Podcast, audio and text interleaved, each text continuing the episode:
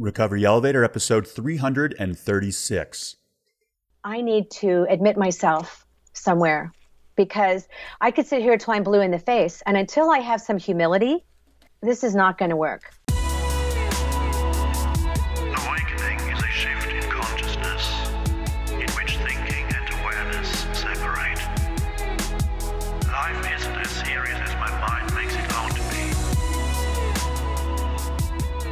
Welcome to the Recovery Elevator Podcast. My name is Paul Churchill. Thank you so much for joining us.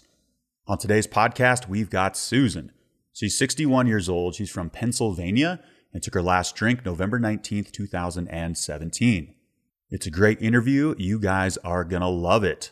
Now, due to COVID, we had to cancel our Costa Rica sober travel trip and an event in Denver. But those two events are back on. We've got an alcohol free trip to Costa Rica January 15th to the 23rd, 2022. And we're going to the cloud forest. We're going to the beach. We're going to be chilling on a catamaran, all with people who have one goal in mind ditching the booze. Registration opens September 1, and we've got 33 spots available. And then April 14th to the 17th, 2022, we'll be in Denver, Colorado at the Hilton Garden Inn at the Union Station. This event will be all about moving energy with music that is performed live. In addition, it's all about connection, and you'll have small group breakout sessions with folks who have one goal in mind, and that is being your most authentic self without alcohol. Registration for this event opens up November 1st. Information for both of these events are at the RE website. Okay, let's get started. Today, I want to talk to you about the four main chemicals we're dealing with when we ditch the booze. I'm going to give a brief explanation of them, give a framework of how to work with these chemicals in a much healthier way, and then I'll provide a loose timeline of what to expect when you quit drinking and when these chemicals will come back into balance. The four main players in an addiction are endorphins, dopamine, serotonin, and oxytocin. Side note, I thought endorphins and dolphins were the same thing until about age 13. Double side note, dolphins, what a cool animal. Okay, I'm back. Endorphins and dopamine are the chemicals of progress, and these are the short term feel good chemicals, while serotonin and oxytocin are the long term feel good chemicals. Let's cover the short term molecules first endorphins and dopamine. Endorphins. We often hear the word endorphins with exercise, and it's true. This is the reason for the runner's high. Endorphins have one purpose, which is to mask physical pain. And since the body doesn't distinguish very well the difference between physical and emotional pain, this is why running or physical movement helps us emotionally when we aren't feeling good. This is the caveman chemical for survival. Apart from exercise, another great way to release endorphins is by laughing. Science shows you can't laugh and be afraid at the same time. The reason for this is the amygdala is deactivated when we laugh, and the amygdala is the fear component of the brain. So a little lightheartedness goes a long way. What's up, Rule 22? And quick tip the parasympathetic nervous system, and this is the system responsible for calm, doesn't know the difference between a fake smile and a real smile. So, how does that saying go? Fake it till you make it. Okay, now let's talk about dopamine. This is the molecule we are mostly engaged with when we are dealing with an addiction. This is more accurately described as the learning molecule. Dopamine is viewed as an incentive for progress, the good feeling we get when we do something necessary for survival finding fire, shooting a deer with a bow and arrow, finding water, searching, and finding shelter. This is what makes us a goal oriented species. Back in the Paleolithic era, hunters and gatherers, when they saw a tree filled with fruit, they would get a small hit of dopamine as they approached the tree. Again, this is the learning molecule. Addictions hijack the dopamine system, and alcohol raises the dopamine in our brains by over 100 to 200%, and cocaine actually raises it by 300% temporarily. Then there's a major crash, cue anxiety. Let's talk ambitions. It feels good to put effort into a goal. I bet the Pyramids of Giza was a big project. So we are wired that when we see something we want, then dopamine is released and we can then move towards it. Science shows that when we write down our goals, the same thing happens. The way this system is built is to reward us for the journey and not just the final destination. So there is much truth to the saying it's the journey and not the destination. So alcohol circumvents this system. So we get that intense dopamine hit now as if we're walking towards and achieving our life goals. But in reality, none of those two have happened unless your goal is to barf on yourself on an overnight bus in the Andes in Chile. This may or may have not have been me. So dopamine is highly addictive and it should be. Human beings walk thousands of miles over the ice shelf of Eastern Asia to reach the Americas because of dopamine. The dopamine system worked great for humans until the world modernized faster than this system could adapt. Alcohol completely overruns this system, as well as social media, emails, texts, and all the dings, bings, bells, and notifications we receive throughout the day. It's said, and I concur, if you wake up in the morning and crave a drink, you're probably an alcoholic. If you wake up and feel the urge to check your smartphone first thing, which is what about 70 to 85% of Americans do in the morning, well, then you're an addict or addicted to the dopamine chemicals. The problem occurs when we sacrifice everything for that short term hit of dopamine adios family, job, home, driver's license, etc. So hang with me. Shortly, I'll cover healthy ways to retrain this system. So now I want to talk about the long term chemicals that, that control our long term feelings. Let's talk serotonin. This is the selfless chemical. This makes us feel valued with people we trust. It's what makes us feel connected and keeps the circle of community strong. This is the reason we are highly social animals. Guys, we don't have sharp teeth or arms like gorillas. We have to work together to survive. This helps us form bonds of trust and friendship, fulfillment, trust, and camaraderie. Serotonin can help turn any one of us into a leader or a loyal follower. Stress declines, and our willingness to work with others skyrockets. Without serotonin, we isolate. Paranoia and incorrect narratives take over. When in crisis, it's this chemical that helps us pull together. When we are addicted to alcohol, our ability to come into the group is drastically hindered. That's why at all of our new member orientations and the first session of our courses, I talk about the monumental achievement it is of just showing up. When we have serotonin in our body, and 80% of serotonin is produced in the gut, we don't need likes, shares, or views to feel whole. Serotonin is also addictive to others. Studies show that serotonin is released when we are accountable to other people, not sobriety clocks or ourselves, i.e., trying to go 30 days without alcohol on your own in secret doesn't boost your serotonin levels. Okay, now let's chat oxytocin, known as the love or connection molecule. This is responsible for feelings of love, deep friendship, and trust, and as you've heard on the podcast, the opposite of addiction is connection. So this is the triple scoop banana split of the four chemicals, but it takes time to cue the body to start releasing this chemical again. Oxytocin is the chemical of empathy and humility.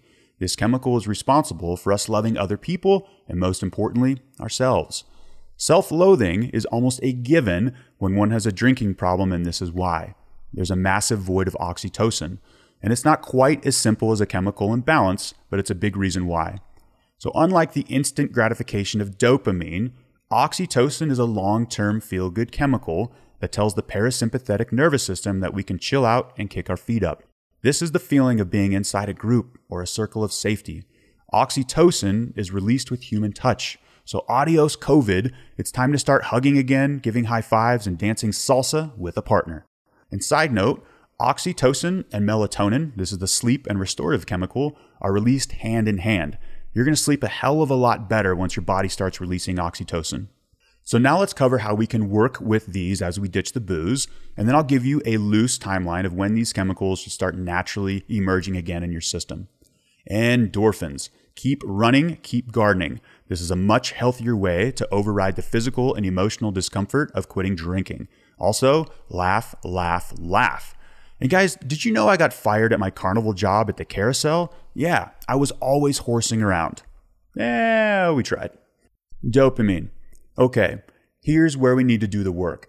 It's important we retrain the brain to release dopamine with other activities. Pick a short term goal. Maybe it's learning a guitar, maybe it's finding a species of birds in the wild or snakes. And here's an even better way science shows that a spike of dopamine is released when we help other people. I recently went to an AA 4th of July barbecue. It was a lot of fun. And I sat across from a guy who was struggling with a capital S. I didn't even need to ask. After I was done eating, I went to the dessert table and put three options on a plate and then returned to the table and delivered the plate to the gentleman. It instantly felt good for me to do it. And as I walked away, he stopped me and said, Hey, that was really kind of you. So, dopamine is a big reason we are of service to each other, and a big reason we've done this podcast for 336 straight Mondays. Once we have dopamine system cued for healthier stimuli in the brain, this is the time when serotonin starts to naturally emerge. With this comes a sense of belonging, and if we continue to stick with it, oxytocin will then emerge on the scene. The long term chemicals are contagious for ourselves and others. This is why we love inspiring movies that motivate us to perform our own selfless acts. This is why we cheer people on at marathons or say hells yes when we hear someone hits an AF milestone. So here's a timeline for this, and this is a loose timeline. Please don't say, well, it's been six months away from alcohol, and Paul Churchill said I'd be feeling this way. The human body is incredibly complex, and you and your body know much better than me. And here's the good news. If alcohol is removed and we find healthier ways to cue dopamine other than alcohol, smartphones, social media, etc., then the long-term chemicals will show up. Another way to say this is the body knows how to heal itself when it's in the right environment. With endorphins, when you remove alcohol, your workouts won't suck. You'll be getting the full benefits of this chemical within the first 24 to 72 hours. Dopamine this system can rewire itself with healthier habits within six months. Again, loose timeline. And if you quit drinking, and that's all you do, you'll still find ways to shortcut the system with sugar, TV, or Sour Patch Kids, so it may take longer. Serotonin. This is anywhere from three to nine months. Give it time. And remember, most serotonin is created in the gut.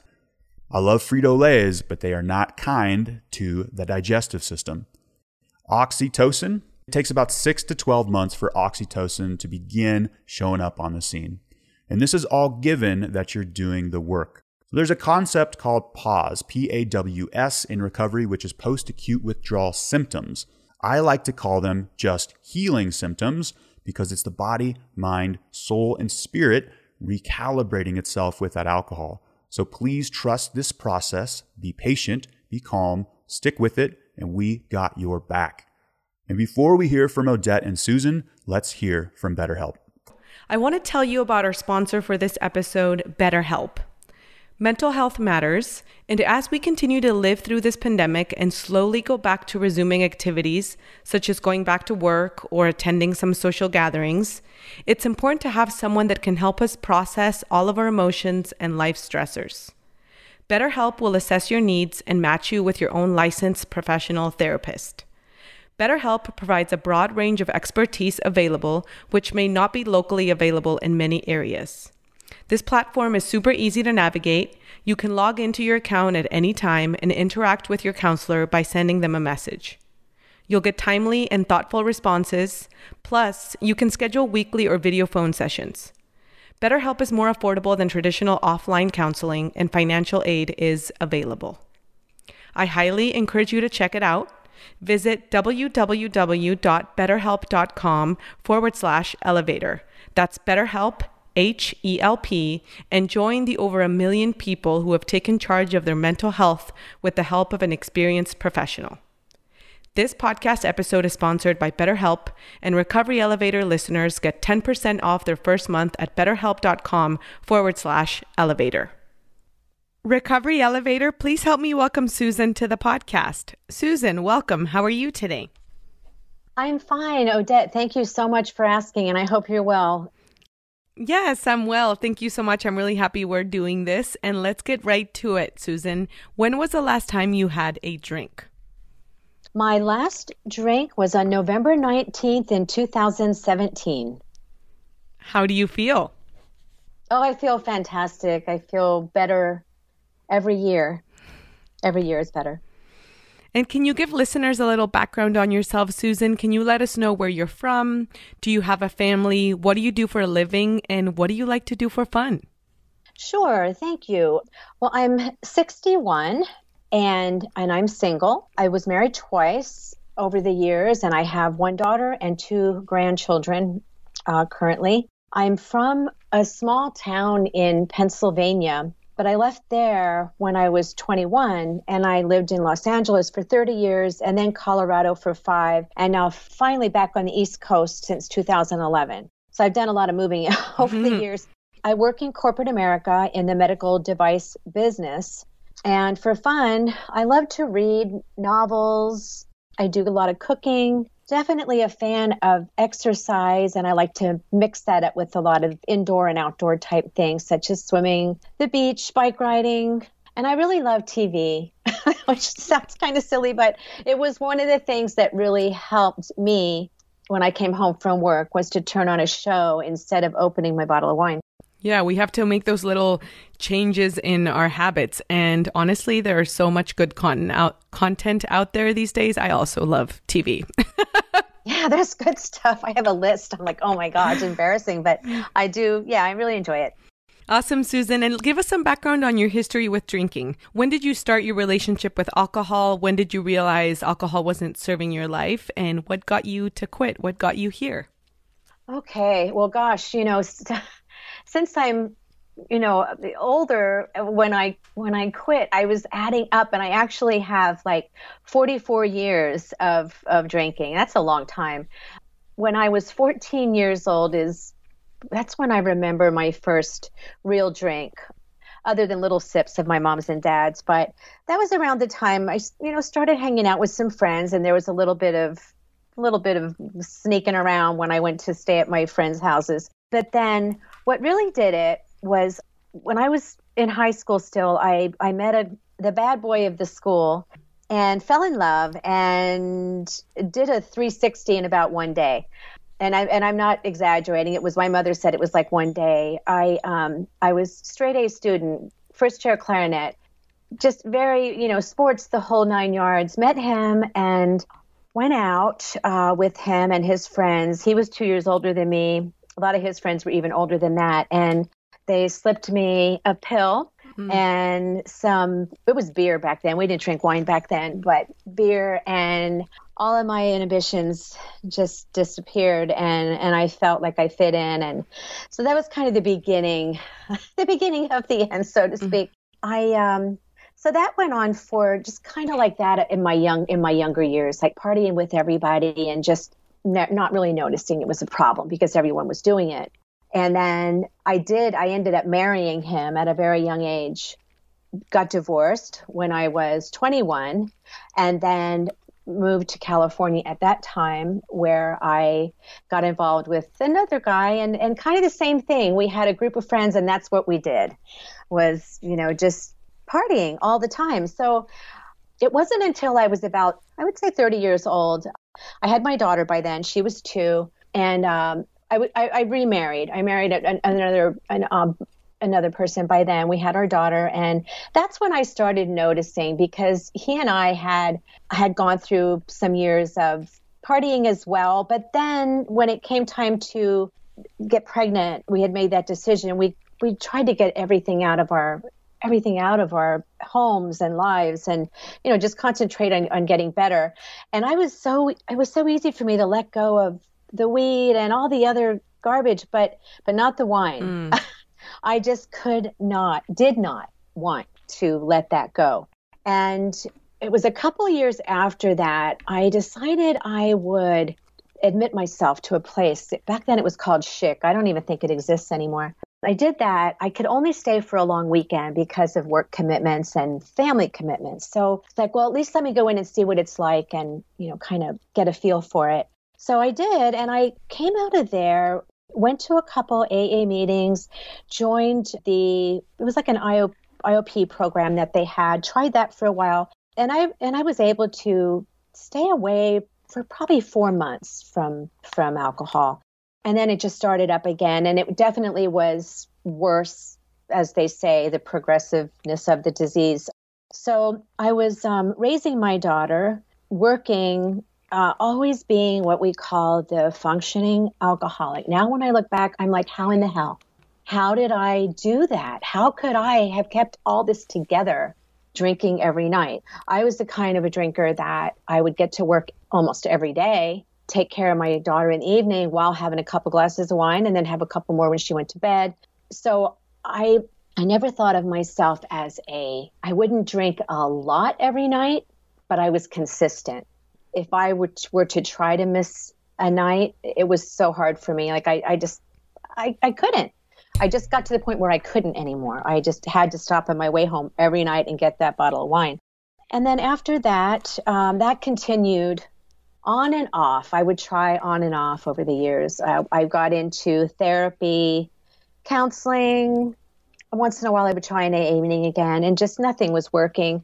So it's at one point I just decided, you know what, I'm just going to accept it for what it is right now because I, I'm not in the right state of mind to to do what I knew I had to do to quit. And Susan, if you don't mind me asking, when you say that you went to this um, treatment center or when when you went away for a weekend, mm-hmm. you were very high functioning, which I know a lot of listeners can relate to that.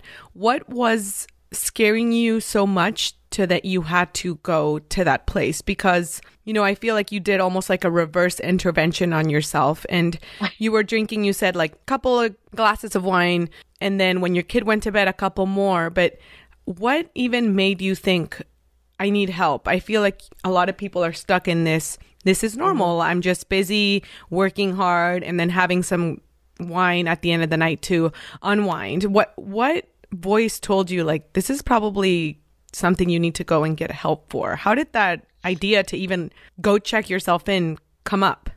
Well, number one, my my father, mm. he was an alcoholic, Got and. I saw him do this for years, and never miss a day of work. But every night he had to have his scotch and he had to have his beer, and then I saw it become progressive, where it was like you know a little more scotch, a little more beer, and I just could see, I could see myself becoming that.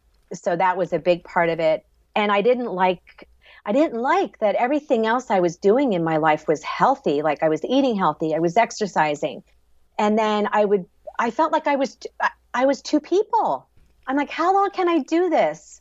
Because I literally felt like Dr. Je- Dr. Jekyll, Mr. Hyde, you know, little Miss, you know, goody two shoes, so to speak, during the day work and taking care of everybody else. That's the nature of my business, taking care of everybody else and my family. And then I would at night just, you know, put poisons in my body and, you know, just turn like, again, like the 360 I did when I was 16 years old. And I'm like, okay, something is really wrong here. You've got to talk to someone. You have to. So that's what I think did. I was grasping and looking, thinking, okay, maybe I need to, maybe there's a problem. I need to do something.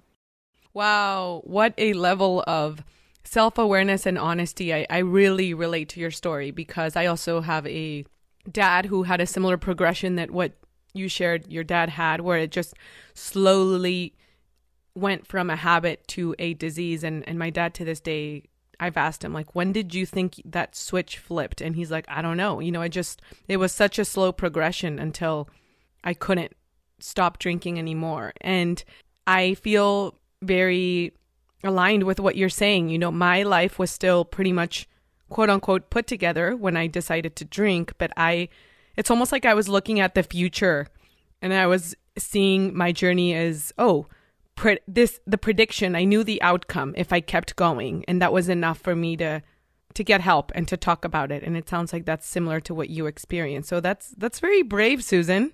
Yeah, well, an- another part of that is I I have always been not a, I wouldn't call myself a religious fanatic at, at, for, by any stretch, but I've always had a faith. And I, I always in my heart knew that God was protecting me. And I felt like I was going to push the limits and that, you know, how many times can I drive while drinking? How many times can I, I mean, I, my list of like, I don't know how I'm alive stories are like too much to go into mm-hmm.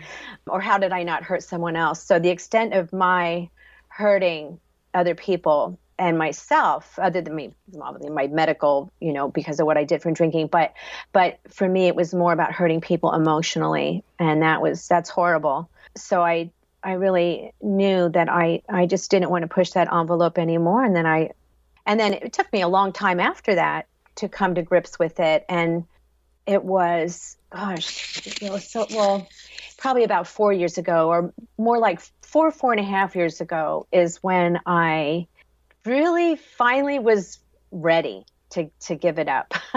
and I and I say that because so many times I thought I was and I wasn't. Thought I was, I wasn't. Mm-hmm. And then finally my daughter was going to have her her second baby, my little my grandson Wessie, and and I knew I was I was in therapy with a lovely lady. I just adore her. I still say a prayer and thank her every day. But I was like, okay, I'm on a mission. I've got to quit before Wessie is born because my other my other grandchild Madison was already getting to that age where she would have I was fearful that she would start associating Mima with wine. Mm-hmm. And I didn't want that to happen like it had happened with my daughter. And I, I was always surprised now that I am sober and I talk to my daughter about it, how much the children know that they don't say. I'm like, oh my God, she noticed at such a very young age. So I, um, I was determined. And as I was in therapy, it still wasn't doing, it wasn't all I needed. So one day I said, her name was Heather. I said, Heather, I really think that I need to admit myself somewhere because I could sit here till I'm blue in the face. And until I have some humility, this is not going to work.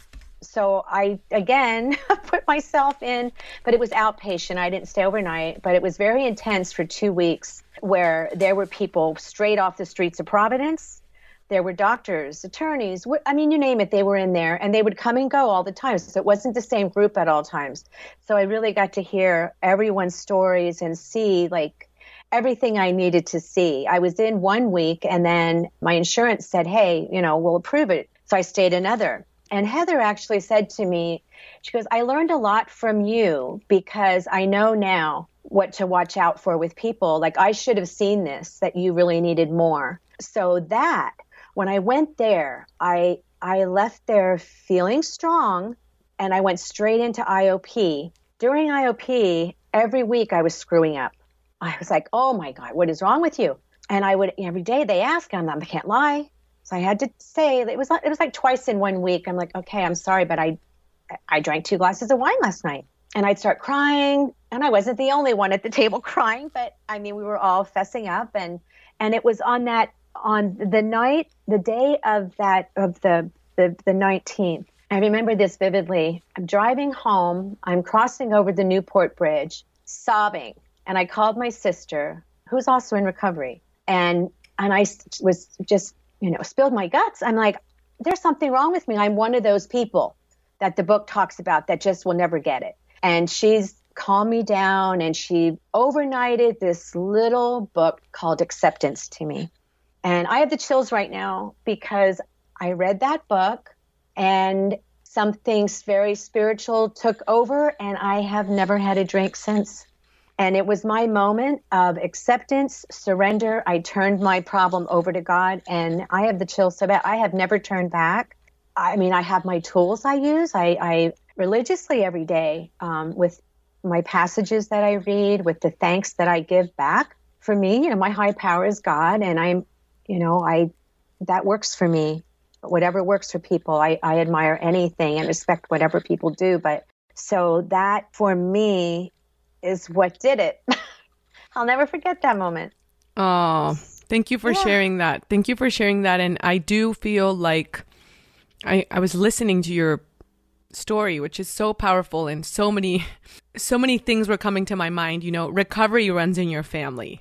How cool is that? You know, you said mm-hmm. your father was in recovery, your sister, who you called, then sent you that book, and mm-hmm. you're changing the trajectory. You know, you're making these changes, thinking of your granddaughters, thinking of your daughter, and it's cool. It's you are doing it. And all of those times that you said that you were fessing up, that you were failing, those were all just times where you were learning and you were growing. And it does take time to close that gap of that cognitive dissonance between, you know, you feel like you're in, stuck in this loop, but you're almost like in this battle of yourself against yourself, of the conscious you making a decision, I'm not going to drink today, then the subconscious kind of betraying you, and then doing it again and again until the subconscious and the conscious line up and you were able to get it. And it takes so much time for some of us. I had so many day ones, and I see listeners and people in a roll call say, you know, day one again, day one again. And I'm like, as many as it takes, because you never know when they're going to have that moment like the one you had, whether it comes through a spiritual you know, feeling or whether it comes through just a, a, a, clarity, a mental shift, but it does happen. And it is normal to feel lost and feel like it's not working. Like, why isn't it working? Yeah, it's so true. And I always knew in my heart, like, I knew I was a good person. My grandma used to tell my mom after I went off, off the deep end when I was 15 or so, my grandma said, You know what? we instilled good in her. It's in there. It's just lost somewhere right now. And she was right, you know. Mm-hmm. And it, you know, later in life, I'm pr- proud to say that I I got through that, the, the craziness and all the, you know, stuff I did and all that. And but I I remained a a good person through it. And my my heart was always good. I just did the wrong things, but my heart was good. I guess if that makes sense. A hundred percent and we are good and we are deserving. And a lot of the times we are trapped in this shame closet and mm. we feel like we we're not good. We feel like we don't deserve and that is dangerous because just like your grandma said, you know it it is inside of all of us. The strength, the courage, the the love, the goodness. We just have to believe it and sadly sometimes it takes a while to to arrive there. So I'm certainly glad that that you did get there, Susan. And tell me what happened next. I mean, you had that beautiful moment where you accepted and surrendered and had a connection with your higher power. How was time after that? How was the next 30, 60 days, your your first month or two after that?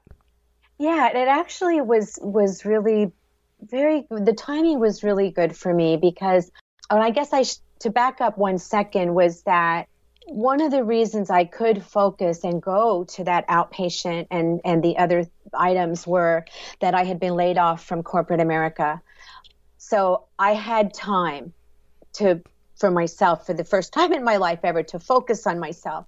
And then directly after I got out of, you know, the all the other IOP, blah, blah, blah, Weston had been born, and it was time for me to start being the nanny when my daughter went back to work.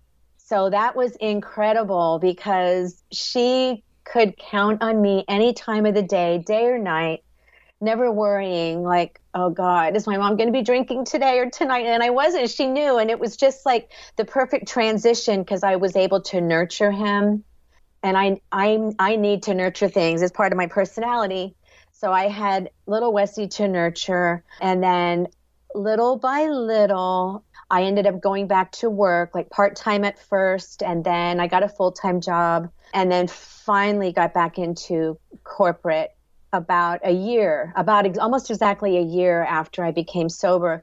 So I felt strong enough within that year to to not have some crazy corporate day and say I need my wine on the way home.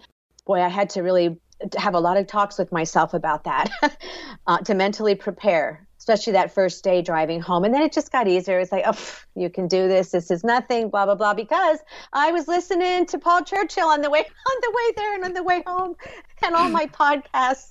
But another thing i want to mention because it was another another big part of my my journey i guess is my little dog louie. I had told my therapist heather i'm like you know what? He's he's 17 years my dog. And he was like my son as you know our pets are. And and he was sick and i was like oh gosh i think I, maybe i should wait to quit because i know i'm going to drink when he when he passes. Mm. and so but she's like oh no no let's just give it a try you know? So so i did. And then he lived for almost exactly six months. And the night that I came home from work, he had a vet appointment, and and I walk in, and he's on the floor, and and I knew right away, and I, boy, I paced, I paced, I cried, I held him, I, and I I didn't even tell my daughter, I couldn't call anyone, I couldn't talk to anyone, I couldn't say anything.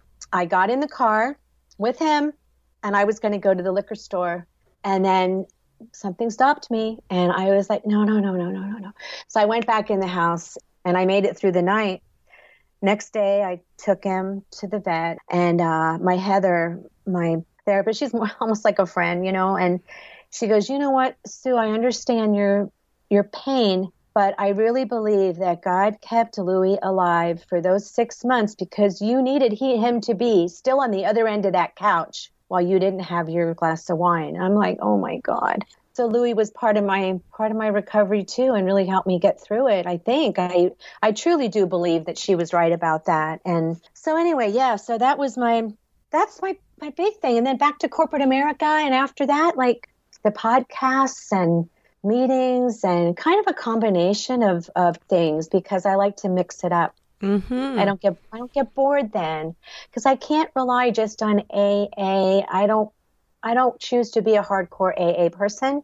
I believe in a lot of what I read in there in the book and in the 12 steps, but I needed more than that and I cleared that, I guess you could say. I guess with my counselor because he felt that I was that I was trying to tell him that I wanted to slip away from that and I was scared I was going to relapse if I did. And he encouraged me that it's okay. You're strong. You've got your own set of tools, so you do with it as you wish. And you don't have to have that to recover. So, the beauty of Cafe RE, one of the many beauties of it is that I can talk about AA in here, in these rooms, but I can't talk about podcasts and so forth in AA. That makes all the difference in the world to me. But then to come here and find the AA meeting on a Saturday is like, oh, I have the best of both worlds. This place has it all. So I'm just like, I feel really lucky and happy, and I have a a strong, burning desire to help others at this Hmm. point in my recovery. I guess more than anything. I love that, right. Susan. I mean, I love that you, throughout this whole story that you've been sharing, I can really sense how honest you've been with yourself. Because back to this talk about different tools, you know, some people love consistency and doing the same things over and over again and eating the same meal over and over again. And that, that works for them. Some people need to change it up and love spontaneity. And so they need a different approach. And that's why for me, it's, I, I try to not prescribe the same advice to everyone because truly it is dependent on us and our story and our personality and what works for us individually. And I feel like throughout this whole hour, you know, you've been sharing, you know yourself and you know what works for you. And you've also discovered how strong you are along the way. I mean, dogs are such an important part of this journey for many of us. And I was like getting teary eyed when you were sharing the story of your dog because loss is hard. And I feel like he was probably proof that you can sit with yourself through grief and you learned to grieve without escaping yourself and going to the liquor store even though you were already there i think he was watching you and i think he was the one who prevented you from stopping. You know it, it all is working in our favor and it's it's great to see that you've been able to discover like always knowing who you are but also discovering these new layers of strengths within yourself. Yeah, yeah, that's that's a neat way to put it. Like there's so much th- that I think we uncover as we begin the healing pro- process and then that next stage of the freedom and then the peace that all comes with it. I'm Mhm. like it doesn't get any better than this. How could it possibly get any better than this? I just if if it did, I wouldn't even know how to act yeah there, there's there's no better way to, uh, to live and, and you know so the the strength and the and the community w- what you learn from that and the the little pieces that we can take all the time from others you know that little bit of give and take. And and I you know one of the things I read every day is a passage from one of one of my 24 hours a day I think it's called. And it's AA based but it talks about a lot of things and just how you know if you want love you got to give you have to give love. If- if you you know whatever you want you have to give. Um, and that's how the universe works i think. And so i'm enjoying giving back more than ever. And then i and then i get something as as well. It's a circle such a beautiful circle that it creates there.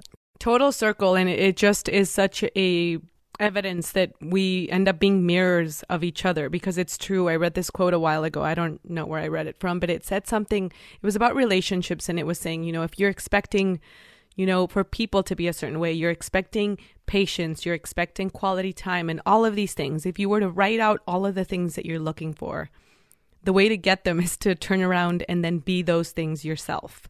Instead of Yeah. sitting on the expectation side, sit on the action side where you are the things that you want. And that is the only way to get them back. You know, it's just so hard sometimes to, you know, take an honest look at ourselves in the mirror and realize that, you know, even outside of drinking, we are full of things that we still need to work on. I mean, are there any things for you that have come up once you drop the bottle that you're like, crap, well, I still need to work on this, this, this? Like, what was underneath the oh drinking oh my for you?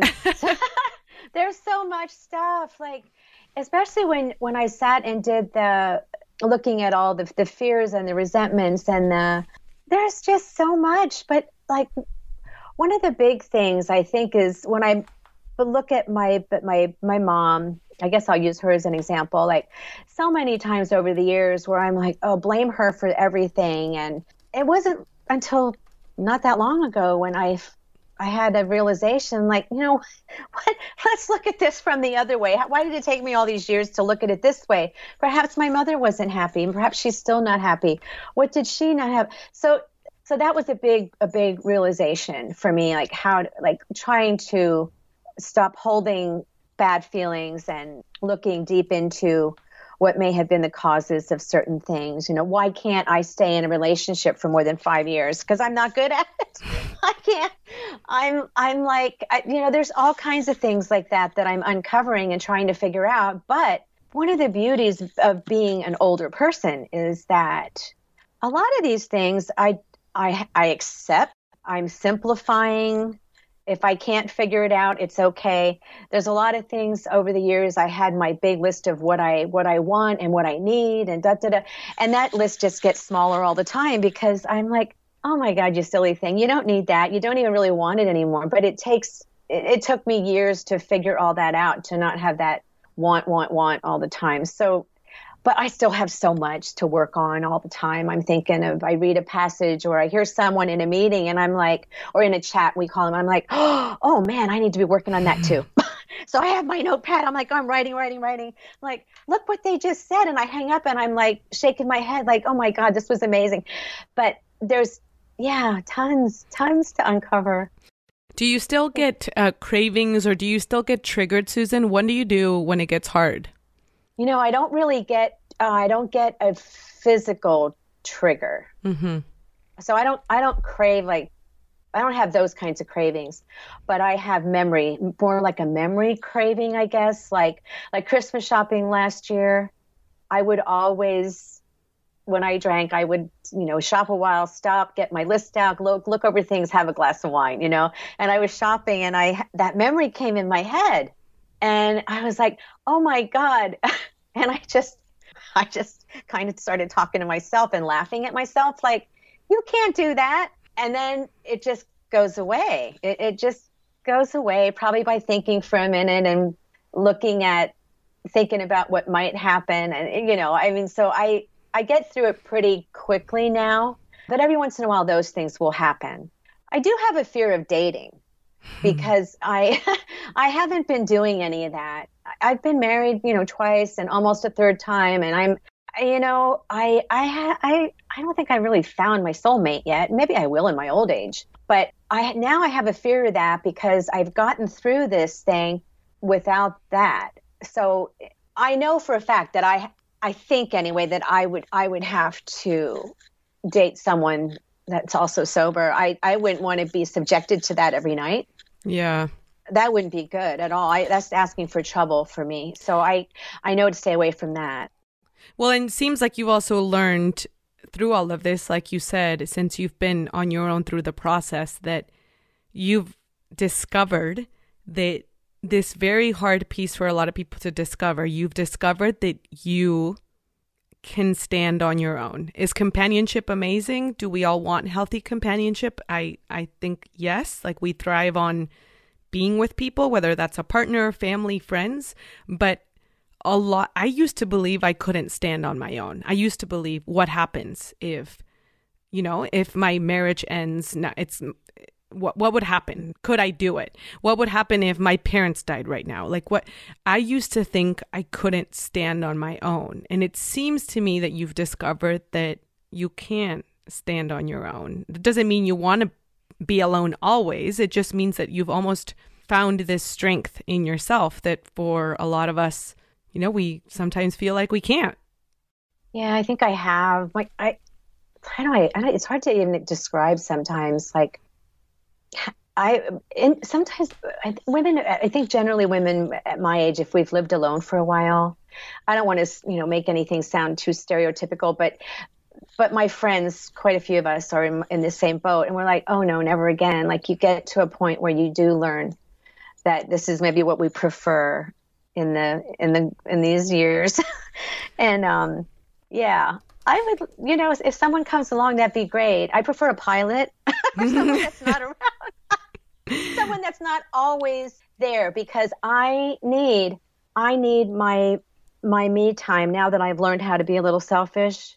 Yeah, and you've understood boundaries, and you've understood almost this this new type of relationship that does happen with sobriety. You know, I think uh, relationships naturally shift when people start on this journey. If you're already with someone, then there's a lot of change that happens. And sometimes our partner isn't used to that and they struggle because, like you said, we're used to putting ourselves first, enjoying our space alone, our time alone, and all of these new things that, like you said, it would have to be someone who gets it, who's also in recovery, or maybe not in recovery, but understands this dynamic that is more about less control and more freedom. Like understanding mm-hmm. that understanding that love equals freedom is part of what i've learned through sobriety versus uh, unhealthy attachment.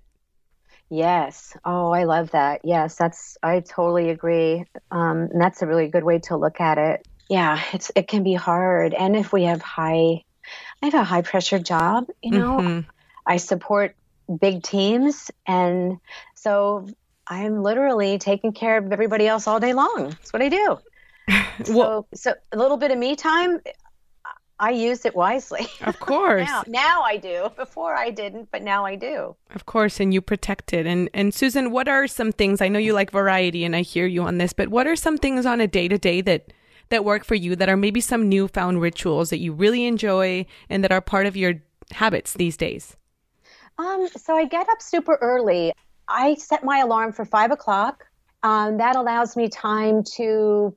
First thing I do is read my novel before the whole world gets started, and then I usually take thirty to forty-five minutes just to read to read a novel of cho- of my choice, and I have my my my recovery portion every morning. It only takes fifteen minutes, but it's the daily reflection, serenity prayer, another prayer, and another 24 hours a day, another a based book. And uh, Joel Osteen, Word of the Day. I love Joel. And then I have, not every day, but at least a few, maybe four or five times a week, I like doing a podcast. It could be, you know, always you. And then I'll try to fit in an Annie Grace. I'll try to fit in an Oprah. And I'll try to fit in um, possibly a Dan Harris.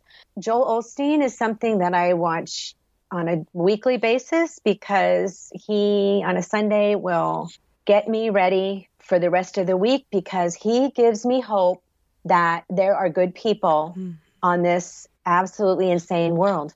And so I don't I don't know, he's he is one of my favorite people in the world because he's positive. He talks about recovery all the time.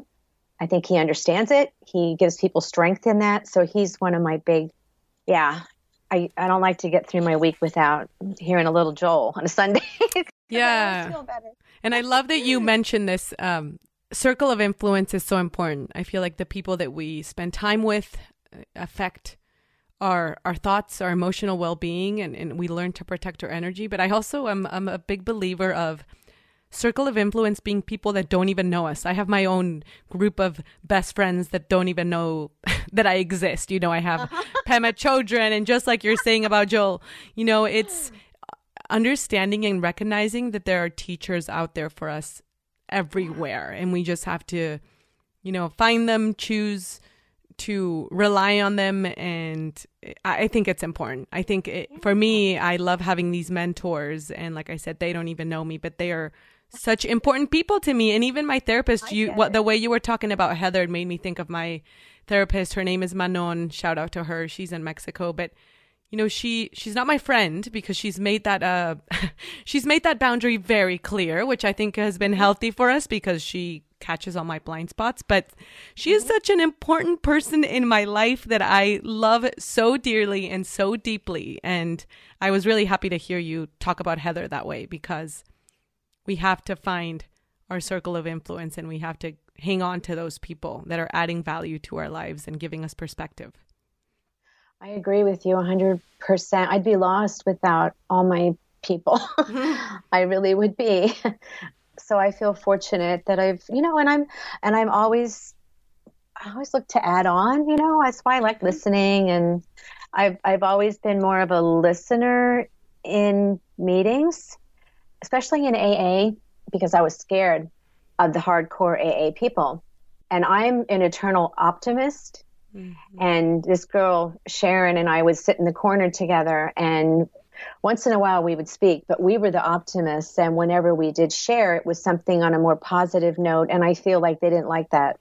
so I just tended to shrink away then. But so I, I like to listen and and I learn an awful lot. But now as I get as I'm getting into a few years, I you know, I, I want to be. That's why I started. I became a host because I thought, well, hey, there's a little way to to start to give a little back because that's what I really want to do now. And so, I hope you know, I hope through that that I can give a little back and help someone else. So, yeah.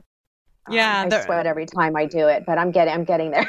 proud of you, proud of you, and more opportunities will come. You'll be surprised at how service work works. You know, the more we are in that mindset, in that alignment with giving back, then before you know it, someone's asking you to talk or someone's calling you to ask you for advice or just to listen. So I, I love it that you're kind of shifting into a chapter of your journey where you feel like you have to give. You know, sometimes it, I feel like that ebbs and flows. Sometimes we have to be very careful, especially if we're very given like yourself. Like we can't always be pouring out onto others. Sometimes we have to kind of become like this cocoon and then and then we're ready and then maybe we have to cocoon back up again and then we're ready to give more. So it, it's a flow and I'm I'm excited to hear that you're finding excitement and joy in giving.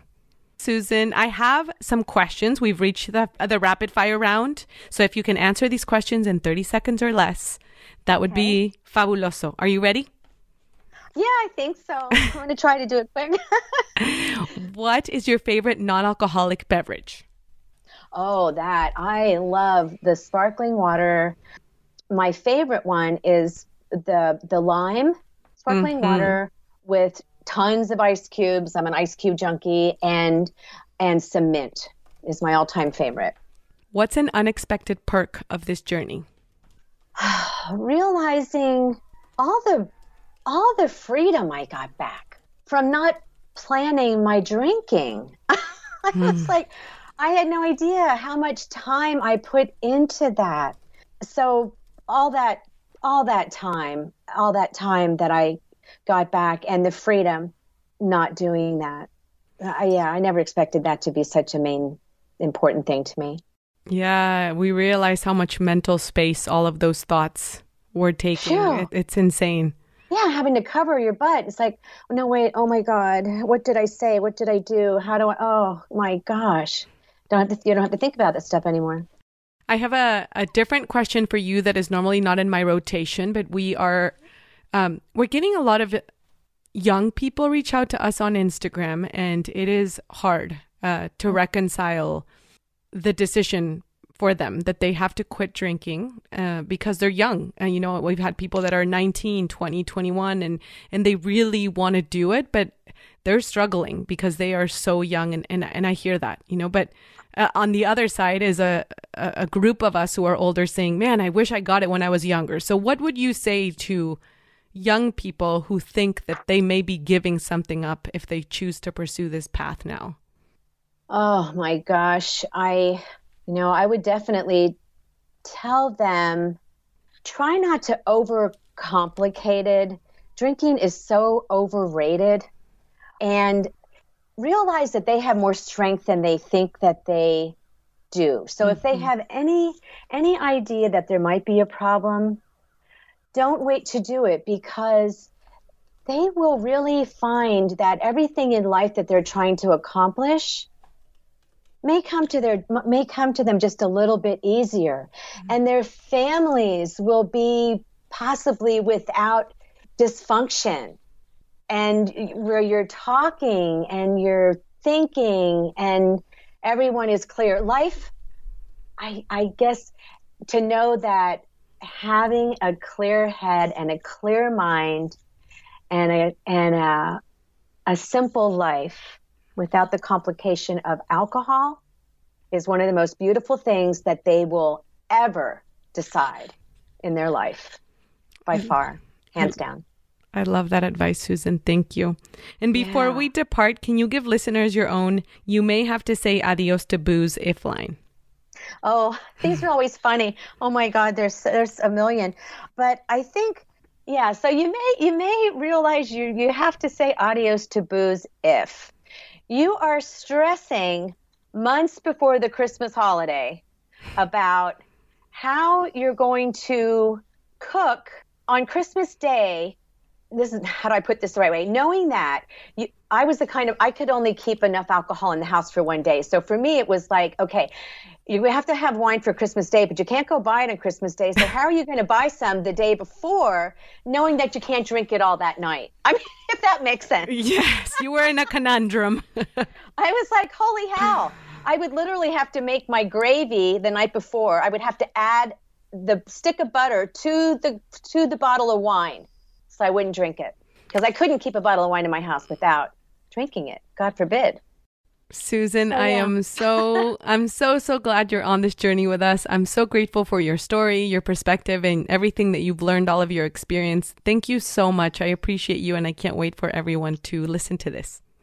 Thank you. You're amazing. I really had a great time, and I love um, I love getting to know you and the, and the team better. Thank you so much. Thank you, Susan. Have a good rest of your day. You too.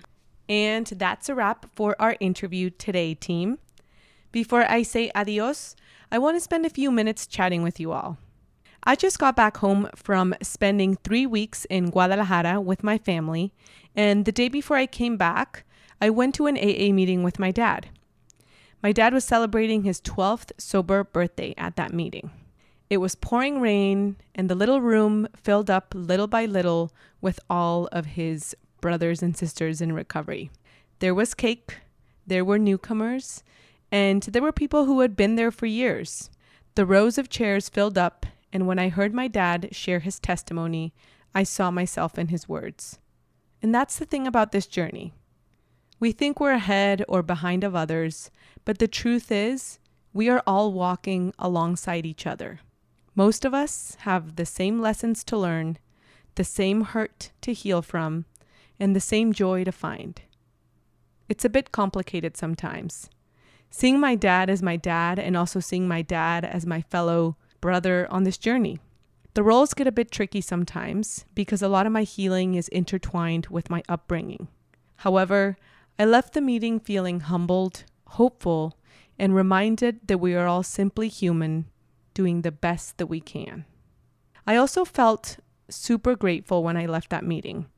My dad shared that without his support system, his family, and his friends in recovery, this journey would be a million times tougher. I believe this. I believe that the buffer system that we create for ourselves here through the community of RE helps us navigate the world better, helps us feel understood, and helps us feel like we belong. What a gift to walk this path together. Remember that you're not alone. Recovery Elevator, if you want to go fast, go alone. If you want to go far, go together. I love you guys. How do you know this is the experience you need? Because this is the experience you're having at this moment. In the seeing of who you are not, the reality of who you are emerges by itself. Life isn't as serious as my mind makes it out to be. Being must be felt. It can't be thought. Your inner purpose is to awaken